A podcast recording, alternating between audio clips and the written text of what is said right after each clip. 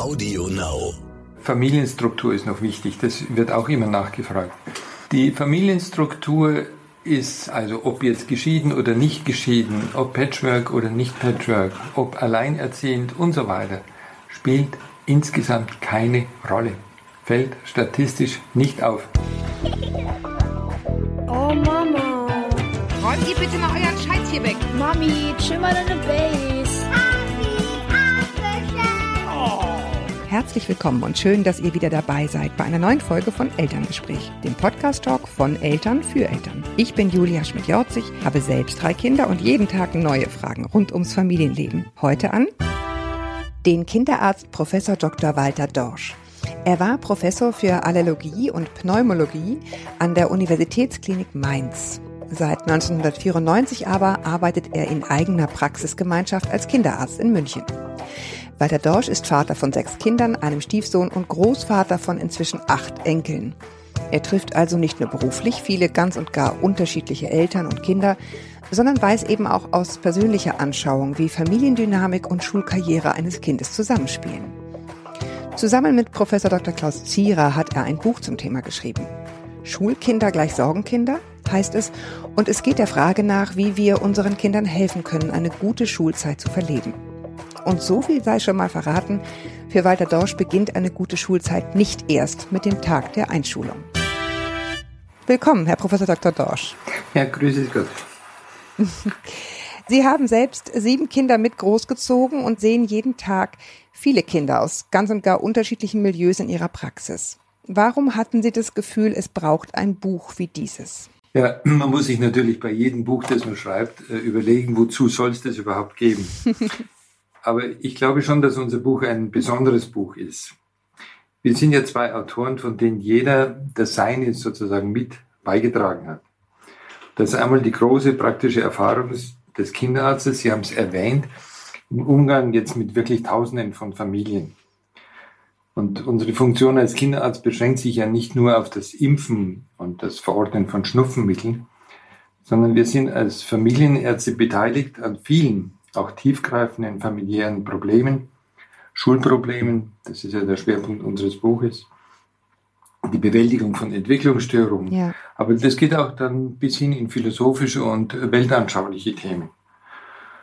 Und ich habe das immer genossen. Ich habe mich diesen Anforderungen sehr gerne gestellt und sie wurden auch nachgefragt. Und ich habe manche Familien also über Jahrzehnte hin begleitet so manchen Buben, dem ich im Säuglingsalter den Hintern noch gepinselt habe, weil er eine Windeldermatitis hatte, den habe ich dann später erlebt, wenn er mir von seinen ersten Problemen mit seiner Freundin erzählt hat. Das ist ein wirklich sehr schöner Beruf. Mhm. Und dann ist dieses große Wissen der pädagogischen Grundlagenforschung, über die Herr Zierer verfügt. Und Herr Zierer ist ja der, ein sehr renommierter Lehrstuhlinhaber für Pädagogik und er überblickt das Ergebnis von Hunderten von Meta-Analysen an etwa 300 Millionen Schülern weltweit. Das ist eine Riesenzahl von Erfahrung. Ja, auf die kommen wir nachher noch. Mhm. Ja, ja. Das ist ein großer Fundus des Buches, das merkt man deutlich. Sie haben sich entschieden, und das ist dann schon das Stichwort für die nächste Frage für das Buch, eine Beispielfamilie zu erfinden, die Reinhards, anhand derer diese so, Sie so ein bisschen abarbeiten, was in einer normalen Mittelstandsfamilie mit drei Kindern vorkommen kann in Sachen Schule. Eine Menge, wie man sieht. Und zwar sowohl in der Grundschule als auch in der weiterführenden Schule. Ja, und das ist ein ganz guter Kniff, um die ganzen Studien, mit denen Sie ja Ihr Buch untermauern, Sie haben es gerade selber angesprochen, anschaulich zu machen. Das sei nur schon mal erwähnt für alle, die das Buch noch lesen wollen. Es lohnt sich. Es ist eben keine bloße Studienzusammenfassung, sondern lebensnah. Das finde ich, finde ich ganz gut. Das sei hier schon mal erwähnt. Jetzt sind wir mitten im Thema drin. Wenn ich Ihr Buch richtig lese, dann sagen Sie, eine gute Schulzeit beginnt lange vor der Schule. Warum und wann? Ja, freilich. Also zunächst einmal zu der Familie Reinhardt. Wir haben das deswegen gemacht, weil wir ja alle eigentlich leichter am Beispiel lernen als aus der theoretischen Abhandlung. Ja. Also wenn ich einem jemanden zuschaue, der ein Fahrrad repariert, dann lerne ich das viel schneller, als wenn ich irgendeine komplizierte Gebrauchsanweisung lesen muss. Und das gilt vor allem auch ja für unsere Kinder, die lernen nicht das, was wir ihnen sagen, sondern das, was wir ihnen vormachen. Das ist ja das Schlimme. Ja.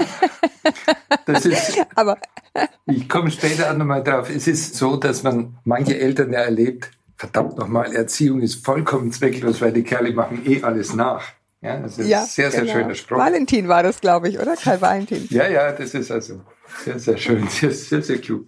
Also, wann beginnt die Schulzeit? Vor der Schule, sagen Sie. Lange, Warum? lange vor der Schule. Ja. Wenn man beobachtet, wie kleine Kinder mit ihren großen offenen Augen durch die Welt stapfen und alles lernen wollen, was da zu lernen ist, und wenn man dann beobachten muss, wenn dann doch manche diese Wissbegier, diese, diese Neugier auf die Welt verlieren und sich durch irgendwelche Familien- oder Schulprobleme quälen, dann merkt man oft, dass da irgendetwas besonders schiefgelaufen ist. Und deswegen ist es mir auch so wichtig, dass man die normale kindliche Entwicklung auch vor Augen hat, also berücksichtigt, Ja. wenn man die Kinder erzieht, erziehen will, also das versuchen will, ihnen was beizubringen. Denn Mhm. unsere Kinder entwickeln sich ja Schritt für Schritt und jeder, jeder Entwicklungsschritt baut genau auf dem vorangegangenen auf. Wenn der misslingt, also wenn zum Beispiel ein Säugling kein Urvertrauen gewinnen kann, dann sind alle folgenden weiteren Entwicklungsschritte einfach weniger leicht, schwerer. Ja? Mhm.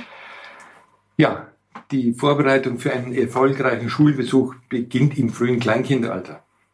Ja. Die Eltern müssen mit ihre Kinder ernst nehmen. Sie müssen viel mit ihnen reden, Fragen stellen, die Kinder zu fragen, ermuntern. Sie müssen ihnen Mut machen, auch mal was auszuprobieren, was ja, irgendwie komisch ist. Ich kann mich mit großer Freude an unseren Jüngsten erinnern, der probiert hat, im, im Diskettenlaufwerk Bleistifte zu spitzen. Das war, ja, er hat viel. Oder so das Ja. Mischungsverhältnis mal zu prüfen, wie, wie kann man Öl und Essig und Mehl auf dem Küchenboden gut vermengen. Das sind wichtige, wirklich sehr, auch bildungsmäßig sehr wichtige Experimente. Aber jetzt neben der Anekdote auch ein richtig wissenschaftliches Beispiel, das Sie auch im Buch finden. Die Kinder von Eltern, die, sagen wir mal, ich nenne sie einfach mal bildungsfern, die aus irgendwelchen Gründen den Zugang zu der mittelständischen Bildung nicht gefunden haben, sei es als Flüchtlinge, sei es als Desinteresse oder sei es als Not.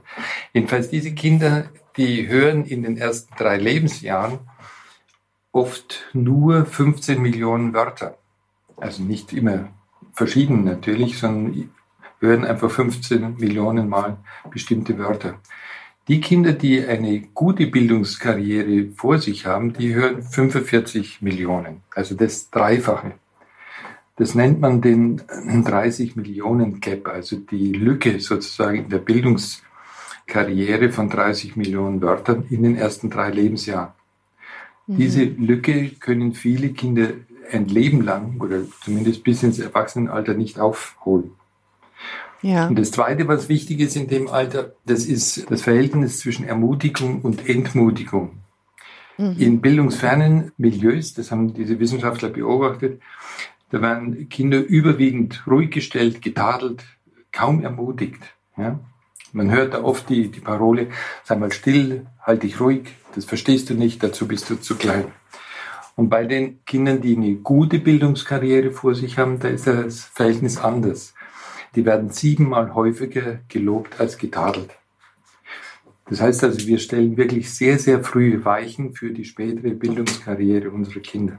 Ja, da würde ich gern einmal einhaken und das mal ins Positive wenden, weil schon wenn ich das nicht tue, also wenn ich mein Kind nicht entmutige, sondern ermutige, dann habe ich sehr viel Gutes Ja, getan. Ne? Ja, also ja, das ist klar. ja, das ist ja wirklich der Umkehrschluss. Und ich bin gerade so ganz schweigsam, weil, weil ich wirklich, ja, ich glaube auch, also ich glaube auch in den, in den bildungsnahen Schichten, sage ich jetzt mal im Umkehrschluss, und dazu zähle ich jetzt auch mal meine eigenen Mhm. äh, sozusagen Fehltritte. Ne? Also es erzählt sich hinterher lustig die Anekdote mit dem Essig und dem Mehl auf dem Küchenfußboden, aber wenn man reinkommt und es sieht, rastet man trotzdem gern mal aus, ja, und denkt, oh nein, jetzt wir müssen noch in fünf Minuten los und jetzt sieht's hier aus wie Naja, klar. freilich.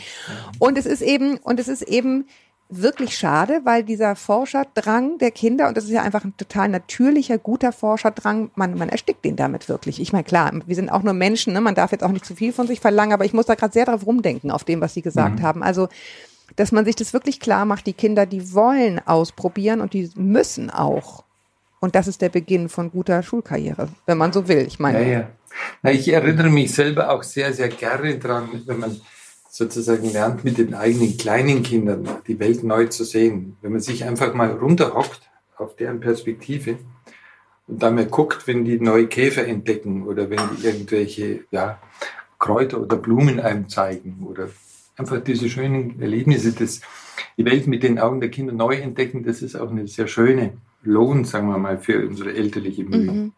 Sie haben es ja schon angesprochen, die frühkindliche Phase. Das ist ja nun genau die, bei der dann viele Eltern, ich habe gerade heute wieder eine E-Mail bekommen von einer Hörerin, die sagt, oh Gott, oh Gott, mein Kind fremdelt und jetzt habe ich solche Panik, die muss dann mit 13 Monaten in die Krippe, weil ich wieder arbeiten muss und ich irgendwie habe ich das Gefühl, es passt gar nicht zum Kind. Das ist ja genau die Phase, in der viele Eltern sich genau diese Fragen stellen. Ja, ja. Ne? Wo ist das Kind besser aufgehoben? Dann gibt es Studien, die sagen irgendwie in der, in dem, ne, die Kinder, die in der Kita waren, die starten super in die Schule und die Kinder, die zu Hause waren, starten super und irgendwie klemmt man so dazwischen mit seinen Gefühlen. Was ist denn das, was Sie sozusagen dazu meinen und wie begründen Sie es? Ja, also die Kontroverse um die Kinderkrippen. Das ist tatsächlich ein Thema, das sehr, sehr emotional empfunden wird. Also es gibt Umfragen, wonach mehr als 80 Prozent aller Eltern der Meinung sind, dass in den ersten drei Lebensjahren die Kinder besser zu Hause aufgehoben sind, besser bei Vater und Mutter. Aber es ist vollkommen klar, dass das in der echten Lebensrealität überhaupt nicht so funktionieren kann. Es gibt alleinerziehende Mütter, es gibt alleinerziehende Väter natürlich auch, wo die Kinderkrippe eine große Rolle spielt. Und wir haben auch wirtschaftliche Zwänge, die Eltern dazu bringen, dass sie eben beide arbeiten müssen.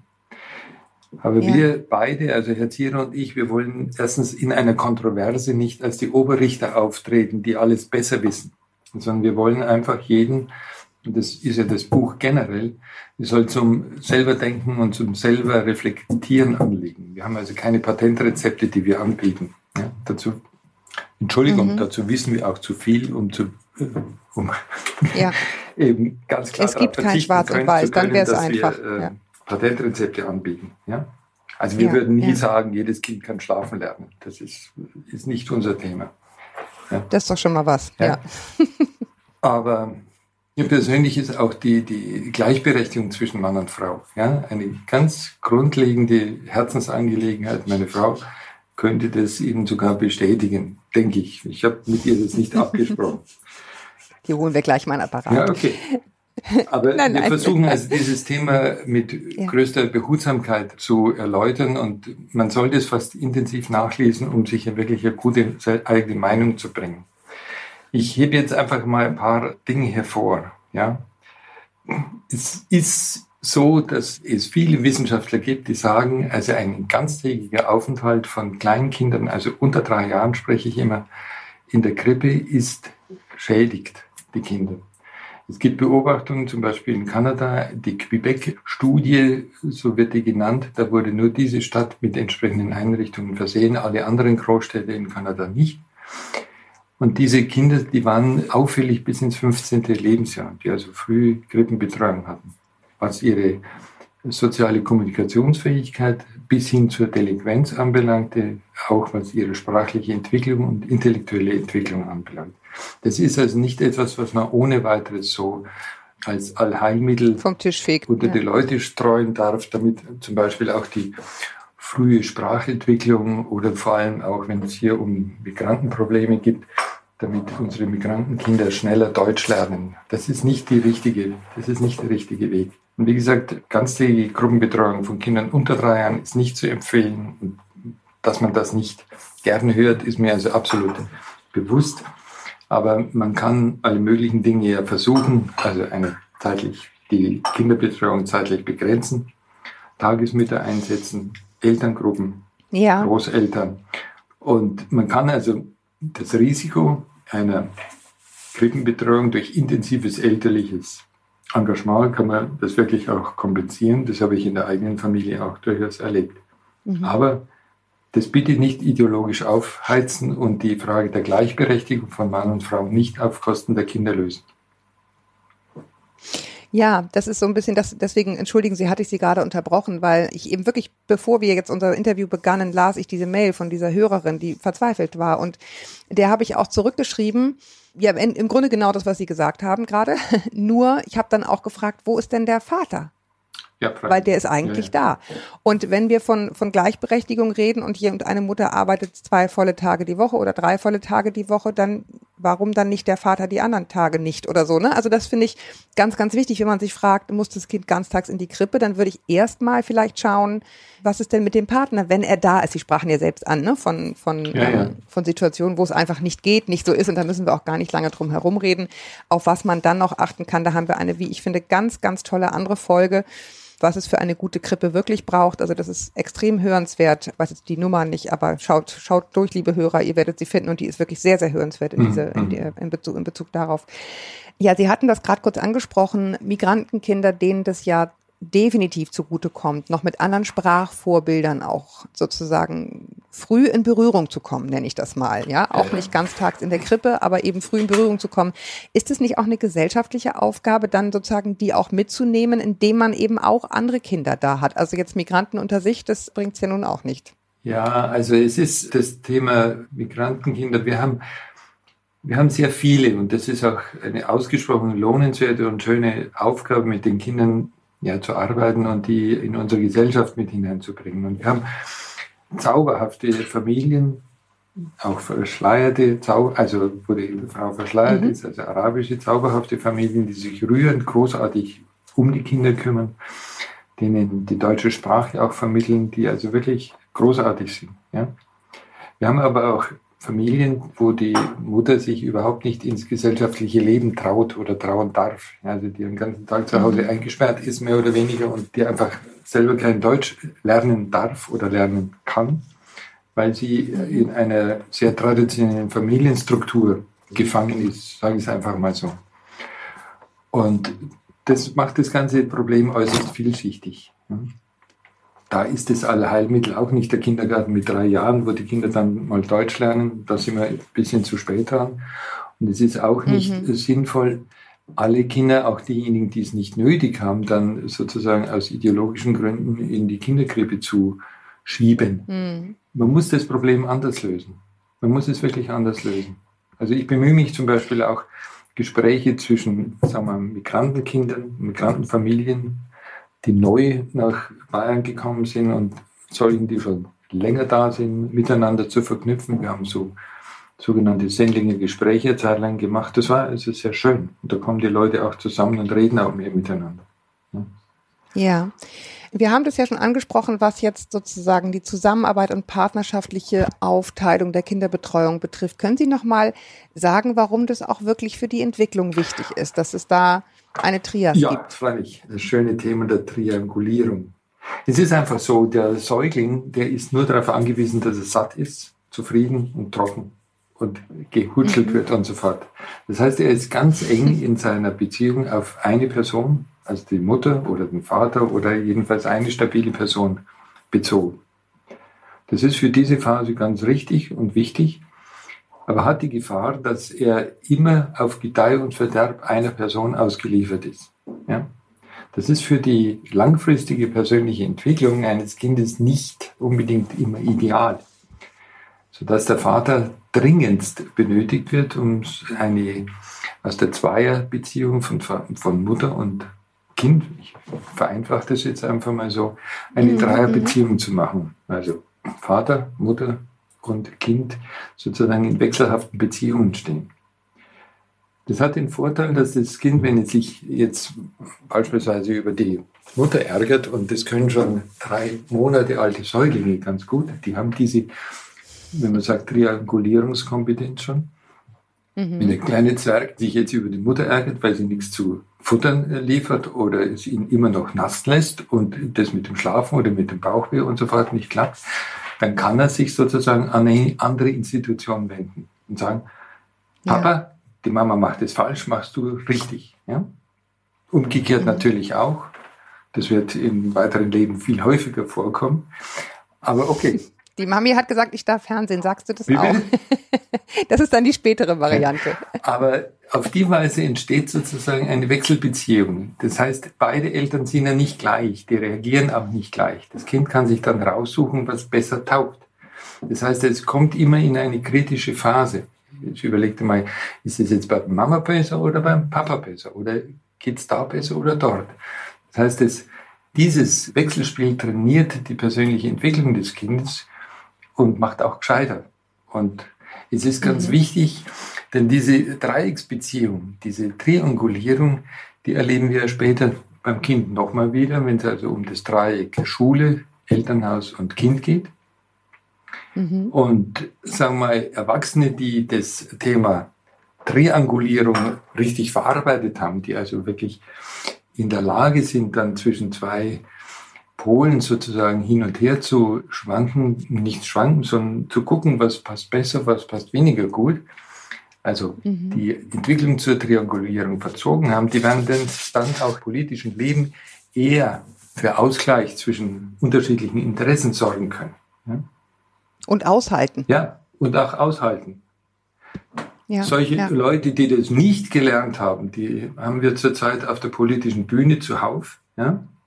Mhm, mh. Also Leute, die nur spalten können, die die Leute nur, also keine verschiedenen Interessen ineinander bringen können, zueinander bringen können. Die wird dann gespalten, jetzt in der Corona-Krise, der Junge, die Jungen gegen die Alten oder die Wirtschaft gegen ja, die Gesundheit. Ja, genau. Oder einer der größten Spalter und höchsten Psychopathen das haben sich ja unsere lieben amerikanischen Freunde angelacht. Ich hoffe, dass da auch bald Besserung kommt. Ja, vielleicht nochmal kleiner Exkurs. Ich finde diese Haltung übrigens auch sehr wichtig in Bezug auf Großeltern, weil man da ja häufig auch so ein bisschen verspannt als Eltern. Ich jedenfalls war das total, als meine Kinder noch sehr klein waren, dachte, die müssen das praktisch alles so machen wie ich. Mhm. Ja, weil ich weiß ja, wie es geht. Ich bin ja die Mutter. Mhm. Und ich glaube, das ist eine totale Fehlannahme, je länger ich ihnen zuhöre, weil auch da die Kinder sehr schnell verstehen, mit dem Großvater eins geht es und mit dem Großvater zwei geht es ja, aber ja, nicht und, und ja. so weiter. Und bei der Oma gibt's immer das und das ist auch schön und wichtig wichtig, dass es anders ist als zu Hause. Das, das nehme ich jetzt daraus mit. Ne? Wenn ich Sie richtig verstehe, Sie haben das vorhin schon angedeutet, wer Kindern in der Schule helfen will, der sollte auch die Entwicklungsphasen kennen, in denen sie sich gerade befinden. Wir haben ja schon so den Anfang so ein bisschen abgetastet. Sie gehen in Ihrem Buch auf acht Entwicklungsphasen von Menschen ein. Mögen Sie die noch mal kurz erklären? Also zumindest die, die jetzt die Kinder betreffen, also wo es wirklich um den Start ins Leben und in die Schulzeit geht. Ja, also das ist tatsächlich ein sehr, sehr wichtiges Thema und dem haben wir im Buch auch große Aufmerksamkeit gewidmet. Weil diese verschiedenen Entwicklungsphasen, also Erik Eriksen, das ist mein Lehrmeister und ich finde, dass er auch die mit feinfühligste Art der Einteilung der menschlichen Entwicklung formuliert hat, beschreibt es auf ganz, ganz feine, subtile Art und Weise, wie sozusagen ein Schritt auf das andere aufbaut, wie der Entwicklungsschritt zwischen zwei Extremen schwankt und wie das dann sich sowohl im sozialen wie auch im politischen Leben zeigen kann und wie Extreme dann auch entstehen. Ja, aber bleiben wir bei den Kindern. Jetzt fangen wir mal an, einfach mit dem Säugling. Beim Säugling geht es darum, dass er Vertrauen in diese Welt, in die er neu geboren ist, bekommt. Dass er innerlich sicher ist, dass er jederzeit versorgt wird, dass er nicht verhungern muss, dass er nicht erfrieren muss, ja, dass er einfach versorgt ist. Dieses Urvertrauen mhm benötigt er. Ein Säugling, der das nicht erfährt, der entwickelt diffuse Ängste und die Vorstellung, immer bedroht zu sein. Also nie mhm. sozusagen eine Sicherheit zu erleben. Da gibt es ja. Äh, ganz, ganz bewegende äh, Geschichten auch aus den rumänischen Waisenkindern und so weiter. Also es ist ganz mhm. schlimm, das fehlende Urvertrauen. Auf der anderen Seite ein Säugling, der maximal verwöhnt ist, der also nie irgendwie eine Gegenströmung erlebt. Ja?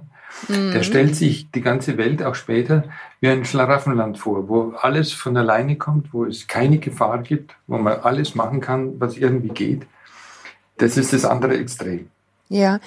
Darf ich es einmal konkret machen? Ja. Wenn wir jetzt sagen, zum Beispiel schreien lassen. Ja, lass den doch auch mal schreien. Also das ist ja so ein, so ein, so ein Dialog, der häufig ja, dann, ja, vielleicht heute nicht mehr, aber noch als ich Kinder bekam, ne, da hieß es dann immer, ja, der muss dann auch mal schreien und musste nicht immer gleich was geben und Rhythmus vier Stunden und so weiter. Das passt da ja alles nicht dazu. Wobei, man ja sagen muss, sobald man mehrere Kinder hat, kommt das ja ganz automatisch. Man kann nicht immer sofort. Ja. Ne? Und das ist ja, finde ich, eine natürliche, authentische Zeitspanne. Also ein Baby lernt so eine gewisse Toleranzspanne. So, es kommt nicht sofort jemand, weil es gerade einfach nicht geht, aber es kommt. Ja, ja. ja. klar. Also ich meine, die, die Geduld nimmt ja allmählich zu. Genau. Mhm. Ja. Also am Anfang ist natürlich sofort Hochdrama und dann später können sie sich ein bisschen beruhigen, wenn sie nachts wach werden. Man muss auch aufpassen, ja. wenn es um, um das Trösten sofort geht. Also viele Eltern haben auch zum Genau, Beispiel was den Schlafrhythmus ne? der Kinder, der Säuglinge anbelangt, keine rechte Vorstellung. Die werden natürlich genauso oft wach. Und wenn man bei jedem Raunzer oder bei jeder Lautgebung sofort Genau. maximale Tröstaktivität auffährt, dann hat man nicht kein Pulver mehr im übrig, was man dann machen kann, wenn es Ja. wirklich losgeht. Genau, aber das ist so ein, so ein Mittelweg, der eigentlich immer ratsam ist. Und das ergibt sich, wie Sie gesagt haben, eigentlich aus der menschlichen Erfahrung automatisch, wenn man nicht nur ein Kind hat, sondern neben dem Kind auch noch einen Ehemann, der auch manchmal noch ein Bier will oder der Ehegatte Ich hoffe, das ist nicht die einzige ein- Aufgabe, die man als Frau hat. servieren soll, dann kann das Zwergerl schon einmal ein paar Minuten weinen. Wobei man halt bedenken muss, die haben nachts, also wenn sie nachts richtig wach werden, die haben ja kein Zeitgefühl. Ja? Die können sich nicht eben, damit paar trösten, dass sind dann schon viel. was weiß ich, in einer halben Stunde ist die Mami wieder da. Ja, das ist die, Ja. wenn sie nicht da nein, nein, ist, nein, nein, dann, das, das meine ich auch nicht. weg. Ja. Genau. Aber machen wir nochmal einen nächsten Schritt. Jetzt haben wir die Säuglinge. Dann kommt die frühkindliche Phase. Dann kommt die nächste. Also die Kleinkinder im ersten bis zum dritten Lebensjahr, die kämpfen um ihre Autonomie. Das heißt also, sie wollen ihre Umwelt erforschen und erobern, ohne fürchten zu müssen, dass sie den Rückhalt bei den Eltern, also sozusagen den Zeugträger, wo man Mhm. immer wieder auftanken kann und neue Kräfte sammeln Mhm. kann, dass der verloren geht. also Mut geht nur mit sicherer Bindung. Ja, ja. Ganz sichere Mhm. Bindung und, und zwar so sicher auch, dass ich ganz oft auch einmal Nein sagen kann. Nein, ich will das alleine. Und du bist blöd, Papa, und du bist blöd, Mama. Ja? Das ist wichtig. Und ich fand immer die, diesen Größenwahn, mit denen die Kerle ausgestattet sind und die Allmachtsfantasien von Dreijährigen fand ich immer faszinierend. Ja. Ich habe mir immer einen Spaß daraus gemacht, meinen Kindern in dem Alter zu sagen, Mensch, wart ihr hier und habt ihr die ganzen Bäume umgeschmissen, wenn man im Wald spazieren gegangen ist und Bäume auf dem Boden lagen. Und die Antwort war nie in dem Alter, dass sie gesagt haben, du Papa, wir, das können wir doch gar nicht, sondern sie haben immer gesagt, Papa, wir waren doch noch gar nicht hier. Ich kann doch nicht alles Ja. machen. Okay. Ja, okay. Gut, also das ist sozusagen dann die, die, die Phase der, also der, der Abgrenzung, der Exploration. Ich bewege mich raus in die Welt, weil ich weiß, ich kann immer zurück, wenn es Genau. zu, zu doll wird. Und man muss da ein bisschen aufpassen. Die darf man also nicht richtig erzählen. Eigentlich soll man nur zuschauen, was sie so machen. Und ein bisschen aufpassen, dass nichts passiert. Ja. Mhm. Sie haben auch gar kein Regelbewusstsein meistens. Ja, sie können sich so unter zwei, drei Jahren auch kaum in die Mentalität jetzt von anderen Leuten einfühlen. Ja. Die Mhm. lernen übrigens auch mit zwei, drei Jahren das Schwindeln. Das hat auch mit dieser magischen Welt irgendwie zu tun. Mhm. Ja. Ja. Ja, aber es ist ganz spannend, weil ja, ich hatte das schon mehrfach hier im Podcast angesprochen, das Konzept der Trotzphase gibt es ja streng genommen in vielen anderen Ländern überhaupt nicht. Ja, ja. ne? Also das Ja. Gefühl, ich muss da jemanden, der trotzt, in die Schranken weisen. Ja. Das ist irgendwie ein deutsches Konzept. Das ist ein, hoffe ich, bald wirklich erratisches, also auch als solches angesehenes Konzept. Trotzphasen, ich finde das einen ganz üblen und auch mit autoritärer Erziehung eng verknüpften Begriff. Ja, Ja, aber der hat lang, hat lang gehalten, ja, kann ja ich Ihnen klar. sagen. Naja, es ist wirklich gefährlich. Ich habe auch Mütter von Einjährigen in der Praxis erlebt, wenn der, was weiß ich, gerade frische Windel hat und dann voller Genuss da seine, seine Ladung entleert, dann sagen die, das macht er mir extra zum Trotz. Ja, also da wird ein, eine Fantasie wach in der Ja. Mutter über die sagen wir, emotionale Entwicklung ihres Kindes, die ist gefährlich, schadet auch. Ja. Ja, ja. Jetzt müssen wir ein bisschen in Schritten vorangehen. Wir hatten Frühkind, jetzt kommen wir, und da wird es jetzt auch spannend natürlich nachher, wenn, wenn wir jetzt in Bezug auf Schule sprechen. Ja, ja. Dann kommt Also ja der Das Übertritt. Spielalter, drittes, fünftes Lebensjahr, da lockert sich die Beziehung Mhm. und es entwickelt, entwickelt sich allmählich so ein Gefühl für soziale Rollen und Institutionen. Und das ist auch hauptsächlich noch eine Zeit des Spielens und nicht unbedingt der Erziehung. Und man muss hier nur Mhm. zwei Extreme vermeiden, also einmal zur Rücksichtslosigkeit und zum anderen zum Gehemmtheit erziehen. Ja? Die vierte Mhm. Stufe, jetzt sind wir schon in der Schulzeit, siebtes bis zwölftes Lebensjahr ist dann geprägt von dem Kinder, von dem Bedürfnis der Kinder, etwas Nützliches und Gutes zu machen, was sozusagen nicht über die persönliche Belohnung, also Belohnung als Person, sondern über den Lohn aus der erfolgreichen Tätigkeit resultiert. Ja? Mhm. Erikson spricht hier vom Werksinn. Wir sprechen moderner eigentlich eher von Kompetenz. Ja? Und es ist auch Ja. ganz lustig zu unterscheiden, wie die Kinder der dritten und der vierten Phase in der Art zu spielen sich unterscheiden. Die Vierjährigen gehen völlig auf im Spielen und haben kaum irgendein inneres Verhältnis zur Regel. Ja? Also spielen sie mal mit Vierjährigen, Mensch, ärgert mich nicht, das ist toll. Ja? Aber die Siebenjährigen, die haben schon ein ganz deutliches Regelbewusstsein. Und am Anfang, das sind uralte Beobachtungen zum Teil, gelten die Regeln ganz als heilig, unumstößlich. Und erst allmählich lernen die Kinder den Zweck einer Regel äh, zu erkennen und können die dann auch frei anwenden und modifizieren. Mhm. Dann mit Eintritt der sexuellen Reife beginnt die Jugendzeit, die bis zum 18. Lebensjahr dauert. Also jetzt einfach mal Ende der kinderärztlichen äh, Betreuungszeit. Manchmal dauert es länger, manche, ja, das will ich jetzt nicht vertiefen, das wird dann sehr humoristisch. Aber diese Zeit, da orientieren die Kinder sich ja viel stärker an der Peer Group und dann den Gruppierungen Also den in, der Schule oder Mhm. im Freundeskreis und so fort. Da spielen einfach die sozialen Rollen eine viel größere Rolle. Und dann geht es um die Frage der eigenen Identität und wie kann ich mich sozusagen in der Gruppe behaupten. Die drei Ja. letzten Auch für die Eltern, Ja, ja. auch für die Eltern vulnerabel, weil die nämlich loslassen müssen. Kann ich sagen. Ich bin ja mittendrin Ja, ja, jetzt. genau. Pubertät ist eine sehr spannende Zeit. Und die drei nächsten Kapitel, da geht es im Prinzip, ja, dass man sozusagen sich in der Welt behauptet, dass man etwas schafft, was über einen hinaus wächst. Also, dass man Mhm. Paarbeziehungen leben kann, dass man dann etwas hervorbringt, was über einen hinaus wächst. Und dass man dann so gegen Ende seines Lebens in Ruhe und Zuversicht auf das blicken kann, was vorbei ist, was gewesen ist, so also die schönen Erinnerungen und dann einfach ja, ohne Angst in die Zukunft schaut. Ja, jetzt liegt unser Fokus hier ja auf Schule und da finde ich auch ganz spannend, wir haben das jetzt extra sehr ausführlich behandelt, weil man natürlich schauen muss, ich kann die Mittel, die ich anwende, um bei einem Kind Lernfreude zu erhalten, müssen sich natürlich mit den Entwicklungsphasen auch ändern. Ja, ja, klar. Ja, also ich kann ja nicht ne, einem 14-Jährigen noch sagen, hier geht's lang. Das wird nicht Ja, funktionieren. ja, klar, klar, Es, klar. also entweder Sie haben das Vertrauen vorher erworben, dass der überhaupt noch zuhört oder Sie, was Sie zu sagen haben, oder halt nicht, dann sieht's dann sieht's schlecht aus. Aber das finde ich, deswegen war es mir wichtig, das auch nochmal hier im Podcast ausführlich zu machen, weil alle Antworten sind nur passend, wo sie auch passen. ja, klar. Ne? Oder alle Ansätze, mit denen man dann Kinder sozusagen abholt. Sie nehmen in Ihrem Buch sehr häufig Bezug auf die berühmte Hattie-Studie. Ich glaube, die hat jeder, der sich irgendwie mit Schule und Kindern schon mal befasst, irgendwie mal gehört. Die Studie Visible Learning. Können Sie noch mal kurz sagen, was das für eine Studie ist und was Ihre Kernaussage ist? Ja, eigentlich ist es eine Zusammenfassung von Studien. Sie beschreibt den Wirkungsgrad verschiedener pädagogischer Maßnahmen. Das heißt also, sie vergleicht, wie viel erreiche ich mit welcher Maßnahme. Und das ist eine Liste von 150 verschiedenen Items, also verschiedene Einflussgrößen. Punkte, Maßnahmen? Äh, Mhm, und die Studie insgesamt beruht auf eine Riesenzahl, 1400 Meta-Analysen. Das heißt also Zusammenfassung von Studien, 1400, die sich auf 80.000 Studien bezieht. Und die wiederum, Sprengt schon meine und die wiederum Daten von über 300 Millionen Lernenden zur Grundlage hat. Also man könnte sagen repräsentativ. Das ist äh, wirklich eine, ein großartiges Instrument, ja. das einfach erlaubt, jetzt zu differenzieren. Was bringt was, was bringt gar nichts. Mhm.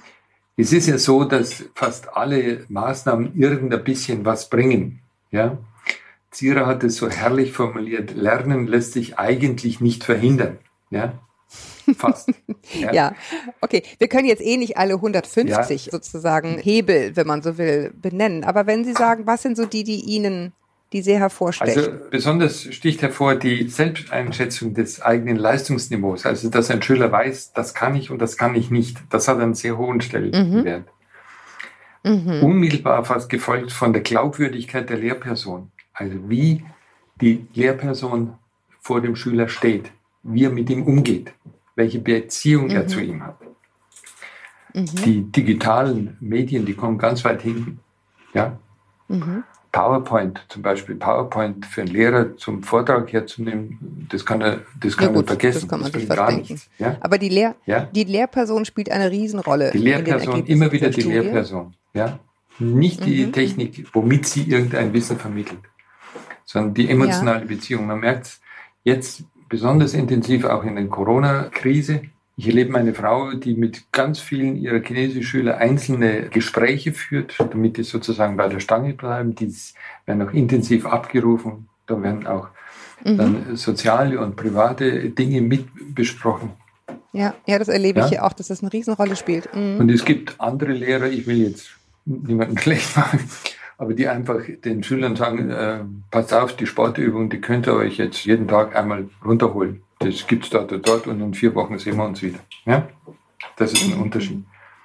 Familienstruktur ist noch wichtig, das wird auch immer nachgefragt. Genau, das da schließt sich ja der Kreis, Die ne? Familienstruktur Von dem, was wir vorhin besprochen ist, also ob jetzt geschieden oder nicht geschieden, ob Patchwork oder nicht Patchwork, ob alleinerziehend und so weiter, spielt insgesamt keine Rolle. Fällt statistisch Das ist die gute auf. Nachricht, muss man ja mal sagen, ne? Und das muss man sich bitte auch als alleinerziehende Mutter merken. Ja, Geschieden oder alleinerziehend von vornherein oder der Vater versorgt die Kinder, weil die Mutter äh, sich mit ihm nicht mehr verträgt. Das hat auf die Schulkarriere primär nicht einen durchschlagenden Effekt. Durchschlagender Sondern? Effekt ist die Qualität der Beziehung zueinander. Ja? Genau. Also ich kann wunderbar gemeinsame Elternschaft als Vater und Mutter getrennt beim Kind haben. Kann funktionieren. ja, Oder ich kann mich Ja. als alleinerziehende Mutter mit anderen alleinerziehenden Müttern zusammentun. Ja? Oder ich kann mir Mhm. Rat holen, was weiß ich, beim Freund, beim anderen Lebenspartner oder wie immer. Ja? Wichtig ist halt einfach die, die komplette Achtung vor dem Kind, vor der Eigenständigkeit des Kindes. Denn ich meine, in früheren Zeiten hat man oft katastrophale Familienverhältnisse ohne Scheidung erlebt. Da gingen die Kinder drauf und ja, aber es war der Schein gewahrt. aber das ist ja wirklich letztendlich die gute Nachricht. Also da kann ich jetzt mal, es ist jetzt nicht evidenzbasiert, aber persönliche Erfahrung. Also meine Eltern sind ja geschieden seit Mhm. zig Jahren und haben das gut hingekriegt und daraus kann man sehr gestärkt hervorgehen, wenn die Eltern Okay. es schaffen, über die eigenen Schatten zu springen und zusammenzuarbeiten und zu kooperieren. Genau. Da habe ich sehr, sehr viel fürs Leben mitgenommen und für die Schule auch. Ich meine, die Schule ist ja das eine, ne? Das ist, die Schule ist ja sozusagen ein, ein Spiegel, wie ich da performe oder wie ich da mich, mich zurechtfinde, ist ja häufig dann nur ein Spiegel dessen, wie es, wie es den Kindern geht. Ich finde noch eine Sache ganz spannend. Das ist jetzt einfach eine Sache, die mich aktuell interessiert. Ich weiß nicht, ob Sie es wissen oder aufgrund dieser Studie beantworten können. Ich beobachte bei meinen Kindern gerade, die jetzt ja in der Corona-Zeit sehr viel Homeschooling machen müssen, dürfen, wie auch immer, eine ganz spannende Sache, nämlich, dass die Tatsache, dass die Prüfungen fehlen, zu einer ungeheuren Lernfreude führt. Also es ist wirklich auffällig, ne? Die haben jetzt, die können jetzt einem eigenen Rhythmus folgen. Mhm, die mhm. können jetzt zu jeder Tageszeit äh, Hausaufgaben machen. Keine Angst, sie machen es nicht nachts, sie machen das halt nach eigenem Rhythmus. Sie machen es aber alles inzwischen selbstständig. Hat ein bisschen gedauert, aber jetzt sind wir da. Und ich merke, dass die Freude am Lernen kommt, weil es wirklich ein Lernen ist und nicht ein reinprügeln für den, für den Ja, ja, Test. klar. Also das kann sein. Ist das, ist das Ich unter, hab ist untermauert ähnliche mit Berichte auch von anderen Eltern erlebt. Da geht es darum, dass die Kinder sich selber Struktur schaffen. Ja? Ja, Denn- mhm, absolut, Ja. ja. Wenn sie das Gefühl haben, dass sie sich selber ihren Tag sozusagen gestalten können, den selber Ja. gestalten und nicht gestaltet bekommen, ja? dann Genau. können sie mit großer Freude drangehen und dann spielen die Prüfungen auch gar keine Rolle hinterher. Ich meine, wir müssen Prüfungen haben aus anderen Gründen.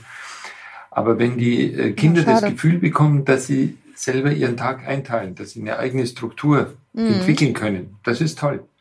Wir haben auch in Ja, es ist wir haben auch Selbstwirksamkeit. in, Ne? Also ihrer, also in unserem Buch, Herr Zierer und ich, Mhm. auch die sogenannte Ordnungstherapie als ganz grundlegendes Element äh, für Ja, viele, gut, viele Dinge reingebracht. was ist Weil das? wenn man seinen Tag richtig einteilt und weiß, was man zu- getan hat, dann hat man das Gefühl, sein eigenes Leben wirklich in der Hand zu haben. Und dann ist man zufrieden. Ne? Ja, aber das machen wohlgemerkt, das will ich jetzt einfach nochmal sagen, weil Sie es jetzt gerade ausgelassen haben, den entscheidenden Punkt, das machen die Kinder selbst. Die machen den Plan selbst in ihrer Ordnungstherapie. Die stellen auf, was ist eigentlich wann, was habe ich eigentlich wann. Ja, ja. Und dann beurteilen die, und das ist so die Ordnungstherapie, wie ich es jetzt aus Ihrem Buch verstanden habe, beurteilen die selbst, wie habe ich denn das, was Ja, ich da zu ja, ja. erledigen hatte, gelöst, gut oder schlecht, und dann beurteilen nochmal die Eltern. ja, ne? ja. Also die das Lehrer. Wichtige ist, dass man selber seine, sich seine Ordnung schafft. Ja? Ja. Ja. Kann ich total. Also ist wirklich fasziniert mich gerade sehr, weil ich habe, ich bin eine, ich bin ein Planungs, ich möchte sagen pathologische Planerin und das hat hier am Anfang zu sehr viel Konflikten geführt, weil die Kinder sich ständig von mir gemaßregelt fühlten, wann sie das jetzt machen sollen und Irgendwann habe ich es dann sein lassen, weil es einfach auch gar nicht mehr ging. Ich habe es gar nicht mehr hingekriegt und seitdem läuft es super. seitdem ich mich raushalte. Es ist wirklich wahr. Also es, es ist ein, ja, etwas, was man heute Neudeutsch Learning das, nennt. Vielleicht haben ihre Kinder das von ihnen geerbt, dass sie lieber selber planen, als sich verplanen lassen. Wahrscheinlich. Nee, ich finde es nur spannend, weil seit die das einfach machen, wie es in ihren eigenen Rhythmus passt, und das meine ich jetzt nicht abends um zehn, ne?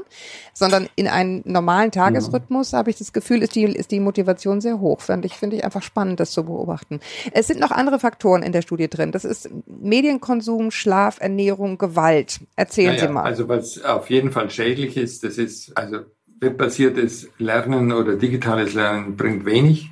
Exzessives Fernsehen, Schulwechsel und Sitzenbleiben, das sind die schlechtesten Einflussgrößen. Also die haben die letzten drei Ziffern sozusagen, mhm. die schaden auf jeden Fall. Ja, also wenig Fernsehen, wenig Medien, ja, ja guter Schlaf, gute Ernährung ja, ja. und vor allen Dingen, und das, ich meine, das ist jetzt hoffentlich gar nicht mehr der Erwähnung wert, aber es sei nochmal der Vollständigkeit habe, weil es so wahnsinnig wichtig ist, gesagt, Gewalt in jeder Form. Bitte nicht. Sie sprechen noch mal kurz an in Ihrem Buch auch das Konzept von Belohnung und Bestrafung. Da schreien alle Bedürfnisorientierten sofort, oh Gott. Ähm, aber trotzdem will ich es noch mal besprechen, weil wenn wir von Schule sprechen und gute Noten und gutes Zeugnis und was halten Sie von diesen Konzepten Belohnung und Bestrafung? Ja, mein Gott. Also es ist ein riesengroßes Thema und da könnten wir auch stundenlang noch miteinander darüber sprechen. Wichtig ist, dass man halt unterscheidet. Ist es eine personenbezogene oder eine sachbezogene Belohnung ja? oder Bestrafung? Ja, ja. Vielleicht ein kleines Beispiel. Für ein älteres Kind, das also gerade damit beschäftigt ist, seine eigene Kompetenz zu entwickeln. Sie erinnern sich an den Begriff Kompetenzalter. Ist die beste Belohnung einfach sachbezogen. Es freut sich darüber, dass es eine Aufgabe erfolgreich zu Ende geführt hat. Beispielsweise, dass es 10 Klimmzüge oder 20 Liegestütze schafft ja? oder geschafft hat. Mhm. Mhm. Eine sachfremde Belohnung wäre, wenn dieses Kind für diese Leistungen dann immer eine Tafel Schokolade bekommt dann wird die Tafel Schokolade plötzlich im Vordergrund und nicht mehr das innere, kommt genau. in den Vordergrund und nicht mehr das innere Gefühl, ha, toll, habe ich geschafft, ganz allein. Mhm. Und genauso ist es auch mit Bestrafung. Also wenn ja, Strafe ist ja eh ein, ein, ein schlimmes Konzept, aber wir wissen, was wir meinen. Ne? Also hast ja, du Aufgabe äh, nicht gemacht. Es ist halt im, Volks, also im, im Volksmund ist sehr viel damit gemeint. Ja? Ich denke mhm. einfach eine willkürliche Strafe. Also heute Abend kriegst ja. du nichts zu essen, weil du nachmittags der Großmutter keine Hand gegeben hast. Das ist natürlich Unfug. Ja. ja. Aber als Vater meinetwegen zu schauen, wie nimmt jetzt der Zwölfjährige oder Elfjährige den äh, Vorschlag auf, in einer bestimmten Art und Weise ein, ein Konstrukt zu entwickeln. Ja, als was weiß ich, irgendeine Holzhütte zu bauen oder sonst was. Ja? Da ist dann auch ist sinnvoll, sozusagen werkbezogen die Erfahrung sich selber mhm. holen zu lassen. Ja? ja? Also wenn man ihm dreimal erklärt, wie man einen Hammer hält und er hält ihn falsch, beim vierten Mal, dann würde ich nicht der fünftes Mal nochmal sagen, du pass auf, da könntest du dir auf den Daumen hauen, sondern ich würde dann einfach sagen, ja gut, äh, ich habe das vorher erklärt, du musst halt schauen, wie du damit zurechtkommst. Der eine macht so, der andere macht es anders. Ja? Das heißt also sozusagen aus der Tätigkeit selber die Konsequenzen zu erleben. Ja, den blauen Daumen in dem Falle. Ja, in dem Fall den blauen Daumen. Die Beförderung Jetzt kommt halt auch darauf an, dass die, genau, ist, ja. ja. und dass die Kinder einfach wissen äh, und vor allen Dingen auch zum Beispiel die Anstrengung loben und nicht das Ergebnis. Ne? Das ist genau. ja auch, finde ja, ich, ganz, ja, ganz wichtig. Genau. Ja, Sie haben es selber gesagt, Herr Professor Dr. Dorsch, wir könnten noch Stunden reden, aber jetzt ist fast eine um und es soll ja auch noch ein bisschen was übrig bleiben zum, äh, zum Lesen. Ja. Es ist aber noch viel übrig, kann ich sagen. Also wir haben nicht alles besprochen, was in dem Buch steht und ich finde, es lohnt sich sehr, es zu lesen. Ich danke Ihnen sehr, dass Sie sich die Zeit genommen haben, hier mein Gast zu sein, auch wenn Sie jetzt weit weg von mir sitzen, wir beide zu Hause. Ich danke euch auch da draußen fürs Zuhören und freue mich, wenn ihr auch in der nächsten Woche wieder dabei seid. Und bis wir wieder voneinander hören, haltet den Kopf über Wasser. Ahoi aus Hamburg. Auf Wiedersehen, Herr Dr. Dorsch. Ich bedanke mich auch und ich wünsche Ihnen natürlich und allen Zuhörern und hoffentlich auch den Lesern viel Freude an den Kindern, an den Lehrern. jeder soll seinem Beruf mit Freude nachgehen können.